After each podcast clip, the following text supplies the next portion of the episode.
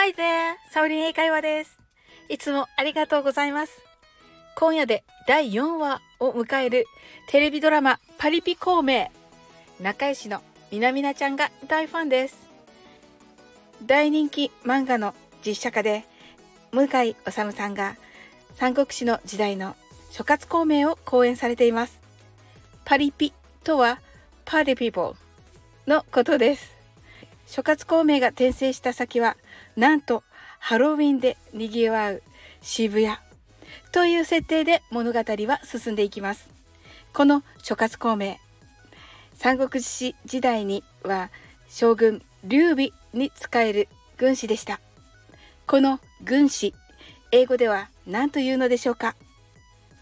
孔明のような策を練って戦いの指揮を取る軍師はタクティシャンというのですが一般的にはストラテジストと言います。これは戦略を練る人という意味です。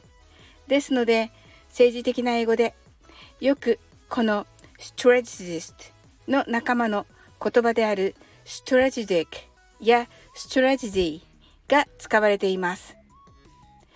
政治や大企業などでは普通の戦略的会議を A Strategic Meeting とか A Strategy Meeting と呼んでいます。歴史の舞台から現代の渋谷に降り立った軍師諸葛孔明持ち前のストラテジティックパワーでヒロインの英子さんを人気者にしていきます。パリピ孔明面白いのでぜひ見てみてくださいね。最後までお付き合いいただきありがとうございます。この番組はお好きなことをしながら耳だけこちらに傾けていただく聞くだけ英会話をコンセプトにお送りしています。これからもゆったりと気軽な気持ちで楽しく聞いてくださいね。コメントやフォローいただけると本当に嬉しいです。